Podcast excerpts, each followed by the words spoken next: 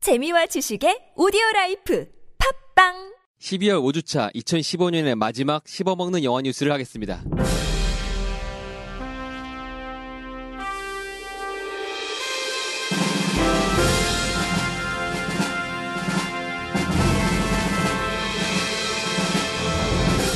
아바타2의 개봉일이 발표되었습니다.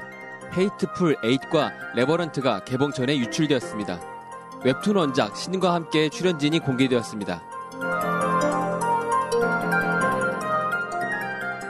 안녕하십니까. 저는 세이주입니다. 안녕하세요 MC 한세입니다. 안녕하세요 안나입니다.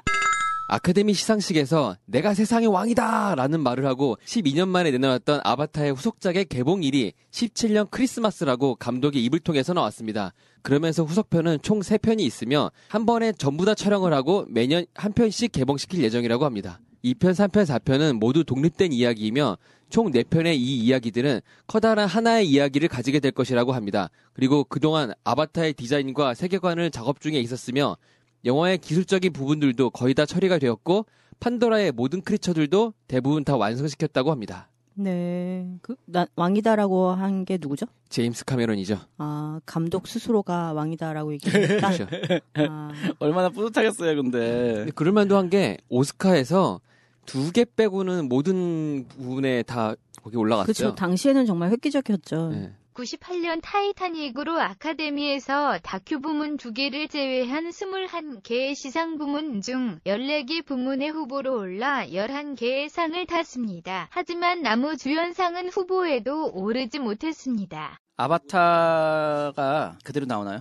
그대로 나온다는 무슨 의미신지. 파란 형체 파란 친구들이 그럴 수도 있고 아닐 수도 있겠죠. 그 이게- 전부 다 2편, 3편, 4편은 모두 독립된 이야기라고 하니까 그럼 다른 전작이- 종족이겠네요. 그렇겠죠. 아, 이게 영화상에서 보면은 처음에 엄청나게 큰 행성이 있었고 주변에 조그만 돌덩이들이 떠다녔잖아요. 네네네. 아바타 1편이 그 돌덩이 중에 하나의 행성에서 난 이야기예요. 어. 아 그러니까 본편 얘기도 하진 것도 아니고 그 많은 아. 위성 중에 하나를 다룬 거기 때문에 그러면 아바타 새로운 뭐라고 종족이 계속 네, 뭐 그쵸. 나타날 아, 수도 왜냐면 있겠네요. 아바타라는 영화의 주제가 말 그대로 아바타. 그러니까 아바타를 만들어서 조종을 해서 그와 융화된다. 뭐 그- 이런 음, 건데. 그러겠죠. 그거는 아마 이제 이어갈 것 같아요. 그거를 맥락을 이어가면서 새로운 종족들을 계속 보여주기 때문에 2탄, 3탄, 4탄이 되는 거 아닐까 나올 그렇죠. 수 있는 거 아닐까라는. 근데 그 아바타라는 것 자체가 그 행성에 간 종족하고 비슷한 형체의 아바타가 생긴 거잖아요. 그렇죠. 예, 맞아요. 그러면은 그 같은 DNA 가진 형체를 예, 네. 형체를 계속 바꿔서 다른 종족에 대한 아바타를 계속 만들어낼 수도 있다는 얘기네요. 그러겠죠. 아마도 기초 그럴 기술은 수도 있으니까. 그러니까 있고요. 음. 근데 파란 친구들이 또 나올 수도 있겠죠. 음. 뭐. 그럴, 수- 예, 그럴 수 있어요. 그- 뭐 다른 행성에서도 그 종족이 살 수 있다고 할 수 그- 있으니까. 예. 네, 그럴 수 있죠. 음.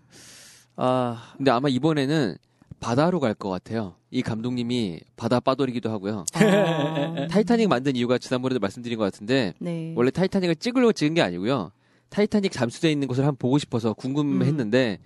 그 제가 자기 돈으로 하기엔 너무 비싸니까 바다 탐사하려고. 예, 바다 탐사하려고 음. 돈을 받아가지고 그 돈 갖다가 전부 다 자기 실제로 봐야겠다고 아. 다 들이부어서 이제 바다를 탐험했어요.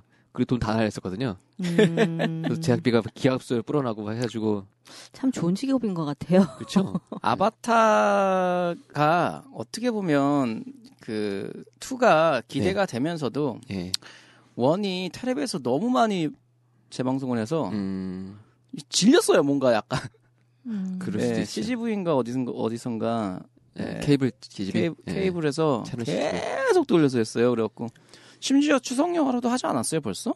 글쎄요. 저 TV를 명절 영화에서 했었던 것 같아요. 심지어 했던 것 몇번 같아요. 했겠죠. 예. 예, 예, 공중파에서도 와, 했겠죠. 이게 약간 뭐 근데 이렇게 이런 식으로 지금 2 나오면요, 뭐 3, 4는 뭐저 이렇게 할아버지 되면 나오나요? 아니 매년 한 편씩 나온다고 하니까. 아, 와 그럼 정말 많이 찍었나 17년 보네요. 크리스마스에 2편 나오고 18년 뭐 크리스마스는 언제 또 이제 아. 3편 나오고 계속 하나씩 네. 나오겠죠.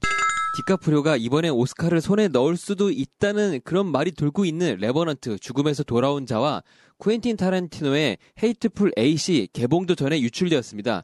FBI는 유출의 원인이 오스카 시상식에 앞서서 이 영화의 시사용 DVD를 받아본 알콘 엔터테인먼트사의 원인이 있다고 보고 내부자들을 상대로 수사 중이라고 합니다. 쿠엔틴 타란티노한테는 이 영화는 정말 아픈 손가락이 아닐 수 없겠는데요. 장고의 후속작으로 기획했던 이 영화는 시나리오 구성 중에 독립된 다른 영화로 시나리오가 완성되었고요. 그런데 14년 1월 시나리오가 유출이 되면서 쿠엔틴 타란티노는 영화화를 포기하고 소설로 재편집해서 내겠다고 했었습니다. 그 후 4월에 시나리오를 그대로 다시 영화를 찍겠다고 발표를 했었으며 내년 초 개봉 예정이었으나 개봉 2주 전에 영화가 유출돼 버린 겁니다. 또한 타란티노는 총 10편의 영화를 만들고 은퇴하겠다고 했는데 이 영화가 그 8번째 영화입니다. 아, 네. 와 진짜 이거 개봉 개봉 이제 하잖아요. 곧 하죠. 아직 개봉 못 했죠. 네, 근데 레버넌트는 지금 막 홍보 들어갔는데. 그쵸, 예. 근데 유출돼 버렸네. 유출을 FBI가 수사를 하나요? 그쵸. 어, 그것도 되게 좀 놀라운 사실이네요. 그러니까 이게 왜 그러냐면은 음. 특정 주에서 사건이 발생됐으면 그 네. 주에서만 처리하면 되잖아요. 네. 그, 근데 이거 미국 전역 어디선가 뭐 다른 주에서 발생될 수도 있잖아요. 헐리우드에서 촬영을 했지만 알콘 엔터테인먼트 사가 어디인지 모르거든요. 다른 주에 있으면 그거는 권한 바뀌기 때문에 FBI가 출동을 해야 돼요. 아, 음. 보통 FBI는 되게 은밀하게 네. 그런 작업들을 하는 거라고 생각을 했었는데 음. 이렇게 나서서 제 해결을 머릿속에는 해주신다는- FBI는 엑스파일밖에 없어서. 멀더. 아, 그러니까요 음. 엑스파일도 은밀히 나오지 이렇게 대놓고 왔다 갔다 하잖아요. 자 아닌가? 헤이트풀은 헤이트풀 걸리. 에이트는 예. 서부 영화 이제 그쵸, 쿠엔틴 예. 타란티노의 그 지가 야망을 야망 야망이래. 뭐 어쨌든 엄청난 서부 영화인데 음, 지금 이것도 지금 개봉 앞두고 있는데 이제 유출이 됐고 그렇죠. 지금 레버넌트도 유출이 이건 됐고. 서부극은 아니지만 약간 어, 19세기 뭐의 예, 내용을 담고 있는 것 같아요. 뭐 음, 그럴까? 음. 그런데 어쨌든 이것도 지금 유출이 됐고 예, 그렇죠. 그래서 지금 뭐 토음 뭐 이렇게 하면 이렇게 찾아볼 수 있다는 얘기 아니에요. 어, 너무 그럴 슬픈데요. 수 있겠죠. 찾아볼 생각은 안, 해본, 안 했는데. 그러면 우리나라 지금 자막 제작자들은 열심히 자막을 또 만들고 있겠군요. 그럴 수도 있겠죠. 이미 있었을 수도 있고요. 혹시 정확히 모르겠네요. 아, 그거는. 이게 참 개봉작이 이렇게 유출되는 게 정말 안타까운 것 같아요. 이건 뭐 이렇게 지나고 뭐 DVD가 출시되면 당연히 유출되는 건뭐 어쩔 수 없는 건 막을 수가 없는 거잖아요. 사실 그거는 음, 근데 그 저 맡기긴 하죠. 안타까운데 안타까운 게 레오나르도 디카프리오가 요번에 상 좀 타겠다라고 이제 슬펐는데. 얘기가 나왔었었는데 네. 요번엔 정말 타겠다 그랬었는데 이제 유출이 되면 그만큼 관객이 많이 좀 떨어질 거 아니에요. 그렇겠죠. 그러면 거기에도 좀 영향이 미치지 않을까 싶어서 근데 불쌍해서 줄 수도 있지 않을까요? 근데 또 아니에요. 이번에는 불쌍해서?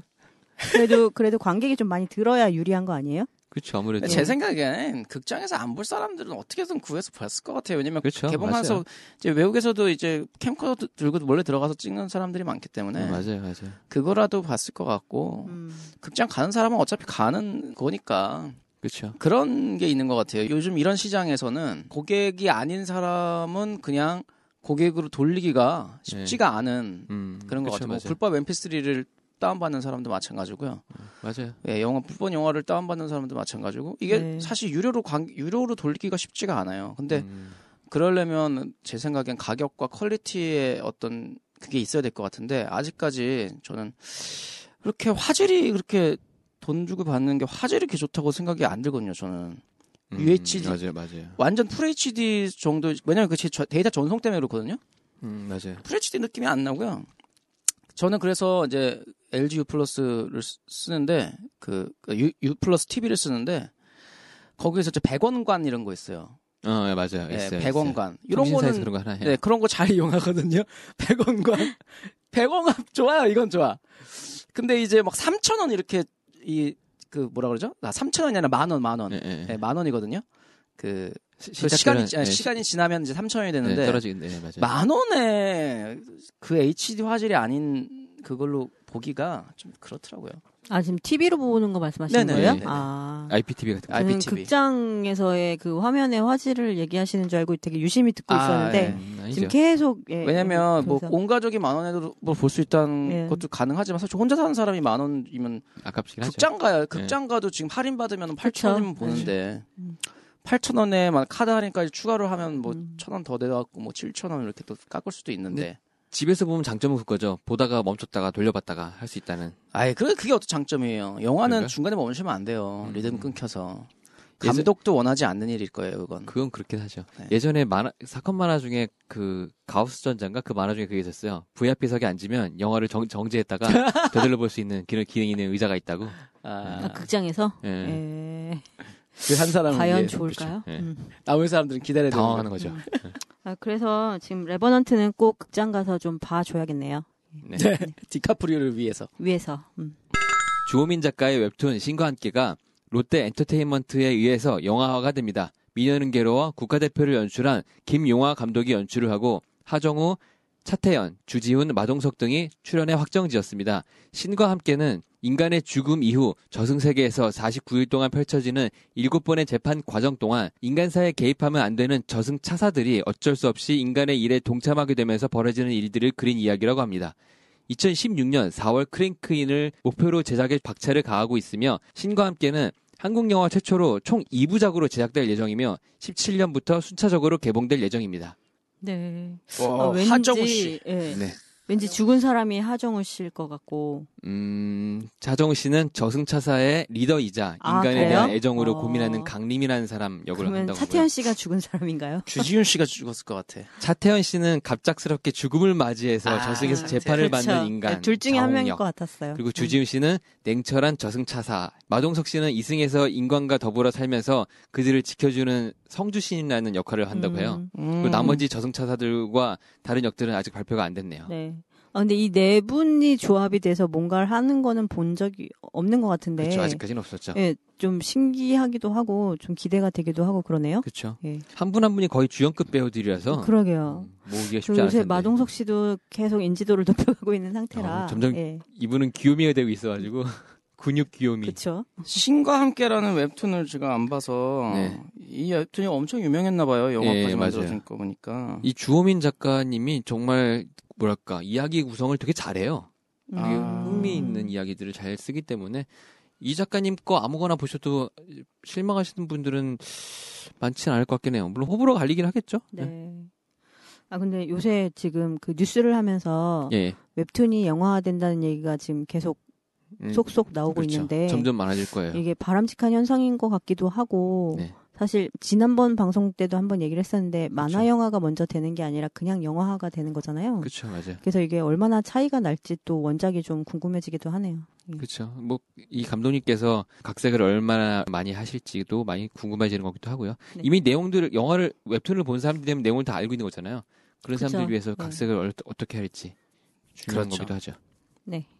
네, 12월 마지막에 보내드리는 씹어먹는 영화 뉴스는 여기까지였습니다. 씹어먹는 영화 뉴스는 내년 2주차에 돌아오겠습니다. 다 다음 주에 뵐게요. 다 다음 주에 뵙고요. 영화 씹어먹기도 이어서. 들어주세요.